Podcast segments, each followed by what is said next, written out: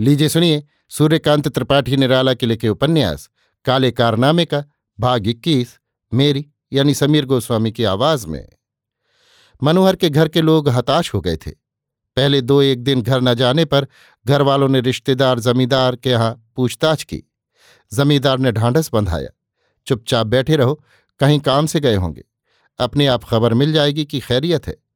इतने से घर वालों को प्रबोध हो गया। महीने भर इसी भरोसे पर बीता। मनोहर न आया। बंबई की चिट्ठी आई, उसमें मनोहर का ज़िक्र न था। चिट्ठी के जवाब में घर वालों ने लिखा कि मनोहर एक महीने से लापता है। जमींदारों के यहाँ गया था। वे लोग कहते हैं कि किसी काम से गया होगा। अभी तक कोई चिट्ठी नहीं आई। मनोहर के पिता की चिट्ठी मिली। पता लगाने के लिए दस रोज के अंदर वो भी गाँव दाखिल हुए। घर में रोना पीटना पड़ा। और जब पूरी खबर नहीं मिली कि मनोहर इस संसार से विदा हो गया है, तब मिलने की आशा फिर बंधी। दूसरे रोज मनोहर के पिता अपनी बहन के यहाँ गए। वहाँ पूछने पर मालूम हुआ कि मनोहर उन्हीं के पास से गया है और पच्चीस रुपये कर्ज लेकर, दो महीने के ब्याज के साथ वो रुपया अदा कर देना चाहिए। मनोहर के बाप ने स्वीकार कर लिया, मगर पेट ऐंठने लगा कि लड़के का लड़का गायब हुआ और ऊपर से रुपए देने पड़े ब्याज के साथ। जमींदारों ने समझाया, जवान आदमी है, कहीं नौकरी तजवीज करता होगा, धीरज रखिए, अपने आप संभल कर आ जाएगा। यहाँ ज़ोर करने के लिए आया था, मगर दुनिया का रवैया कुछ और है। उसके आने के बाद से पुलिस के कई मामले लड़ गए, इसीलिए भाग गया, नहीं तो बंध क्या होता। आप खामोशी से घर बैठिए, अपने काम पर जाइए।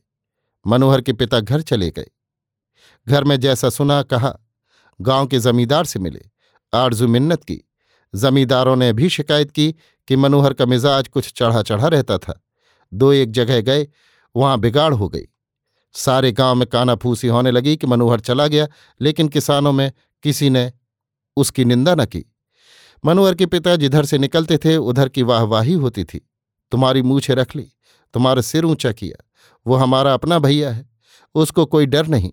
हम जानते हैं कि लोगों ने उसको रहने न दिया, लेकिन वो वज्र है जो सिर फोड़कर टूटे, वो हमारी पुकार है, हमारे आँसू से टपक कर भाप बनकर उड़ गया है। कभी खुशी की बारिश लाएगा। तालाब में सिंघाड़े भरे हुए थे। कहार ताक रहे थे। किनारे एक जगह कुटिया डालकर रहते थे। एक दीवार हाथ भर उठाकर चूल्हा बना रखा था। वहाँ रोटी पकाते थे। मनोहर के पिता को देखकर बच्चू कहार बहुत खुश हुआ। शेर भर के करीब कच्चे सिंघाड़े ले आया और देकर कहा, आपके बेटे की तारीफ़ में है, जो हम लोगों को ऊँचा उठाता है। ब्राह्मणों की तरह हमारा सिर नहीं फोड़ता। हरे भरे बागों की कतार के किनारे से रास्ता था। रन फूली नहीं समा रही थी। इतनी खुशबू किसी इत्र की दुकान में भी नहीं मिलती, और ऐसी अच्छी। उसके नीचे से एक चौगड़ा कूदता हुआ दूसरी झाड़ी की तरफ़ चला गया। चिड़ियाँ बसेरे को लौट रही थी, डालों पर चहक रही थी। सूरज सामने अस्त होने को था। मनोहर के पिता, घर लौटे। अभी आप सुन रहे थे सूर्यकांत त्रिपाठी निराला के लिखे उपन्यास, काले कारनामे का अंतिम भाग इक्कीस। मेरी यानी समीर गोस्वामी की आवाज़ में। इसी के साथ काले कारनामे उपन्यास समाप्त होता है।